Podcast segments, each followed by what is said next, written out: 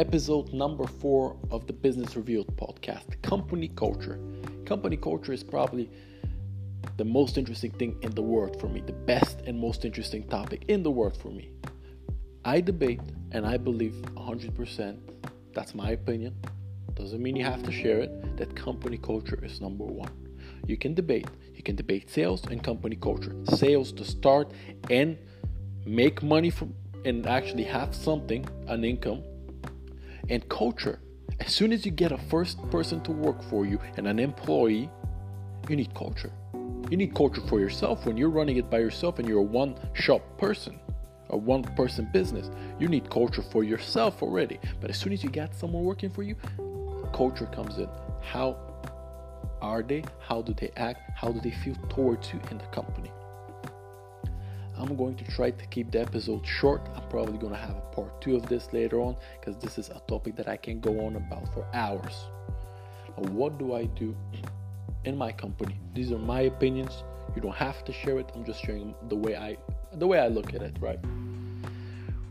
When I go for an interview and I schedule an interview, if there's a couple of things I look for, but there's really one thing I'm looking for are you a good person? That is number one on my list. If you are a good person, everything else I can teach you. I can teach you everything. Because if you're a good person, you're to be most likely responsible. You're to be a joy to work with because you're to come in with a positive attitude, trying your best, trying to help everyone you can. So that's all you can ask for. I'm not expecting them to work at my rate. That is not that is not realistic. But if they're not a good person, that's that's 99% of what I'm looking for, really. Everything else I can teach them. Everything else my team leaders can teach them because team leaders are great. Another thing I do as well before I do the interview, we get a lot of we put our at the moment we're using Indeed. We used to use Gumtree. It's great, but I believe Indeed is much better. Just a quick tip. On Indeed, we get 20, 30 applications per day, sometimes 40. I review all of them, and probably 95% I book an interview with. And I'll tell you why, right? You go to the CV. Yes, if you have cleaning experience, that's great. But if you don't, I can teach you. We can teach you. And you having 30 years of uh, cleaning experience doesn't mean you're a good person. I mean, yeah, you probably can clean, but that's not at all what we need. Cleaning is very important, but it's not everything. Now, after I schedule the interview and I make sure in the interview I have um, a quick preview of, of what the company is like, right? What are we about? What are we trying to do? What are people who work here like? A very important thing I try to explain them is number one, be a good person and act. And be nice to everyone around you colleague clients whoever it is. It doesn't matter if this if it's the ceo or if it's your team member or your fellow team member. You have to be the same with everyone. There's no ranking or no hierarchy. What's the point of that? You have to be nice to everyone no matter who they are. That's number one. And number two if we have the time and and the interview gets to that point is that cleaning is not the most important thing. It's cl- your level of cleaning because we are a cleaning company or we are we open we are I wouldn't even say we're a cleaning company really. We we help change or we help Airbnb people Airbnb owners manage their apartments for the change or operations. But let's say right cleaning quality is one of the most important things. And like one of the most important thing objectively to say but not to me it is very important you clean very well but for you, before we even get to that, if you're a good person, if you're a good person, that's number one.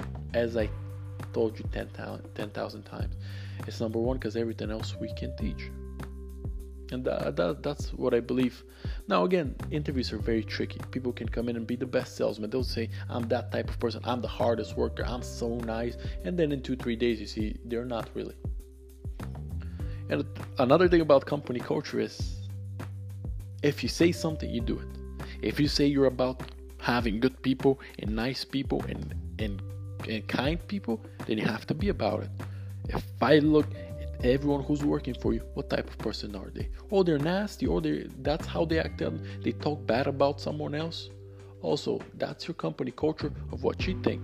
Ask the team members. Ask ask about oh, your the CEO or the the SCO is saying this is the culture, but is that really? Ask ask the entire team if you have the time, depending on the size. Ask ask them about how the culture is, and they'll tell you. One person might have a bad view, but if, if you ask everyone, they say similar things. That's probably the truth. Now I can push one thing and people see another thing. That's my problem. I'm not passing the culture right because you cannot expect and not give anything. And another thing I tried to make clear as well is um, coming going back to the actions is if I say I want good people, and that's number one is when there's a great cleaner, a person who brings a lot of business in, and people are happy for, and I can lose clients if I if I let go, I let them go. You're the best uh, in cleaning, or you get the most clients and you get the most cleaning, you bring in the most money for the company. You have to go. If you're a bad person, and that's if you're nasty, if you're nasty, if I see you talking disrespecting someone, I see that twice and I ask the person why what happened and I can see you create drama, you're a negative person, you're out. I cannot have you in. Because you're toxic, you're like a cancer, you're gonna spread around. And I cannot go in and feel like that. I need people to be positive and be happy there. If they don't want to be there, they shouldn't be there. That's my opinion. I always tell everyone, I want you to be here as long as you want to be here. The, the as soon as you start feeling you don't want to come in, let me know. I'll try my best to make this fun and enjoyable for you. If I fail, then leave. I'm not gonna let you go, but you're gonna go to that point that you're gonna resent coming into work and you're gonna resent the people who are in. So that's why I'm, I'm gonna try my best to help you because that's my that's my job. I'm there to help everyone. I'm there to make sure your life is better and your life is better. Every team member needs to be taken care of the best I can. I'm not going to be successful all the time, but I'm going to try my best. My intent and my actions will try to do the best all the time. Hence, why people who left us in a bad situation or left abruptly, I will never hold bad feelings and never say a bad thing about them because there was for sure my fault in a way. For sure, there's always everything is my fault. So if they left in a certain way, there is my fault as well. I'm sure I didn't explain myself well and many times. I'm sure I didn't pass messages well many times. Probably I didn't match what they were expecting. I couldn't give them what they wanted, so they left, and that's what I. Then that's why you need to understand. You cannot be emotional about that, because that's just that's part of the game. So yeah, company culture, one of my favorite things to talk about. As I told you, I'll probably get another episode about it. I hope you enjoyed it. If you have any questions, you know where to ask. And again, let's get it.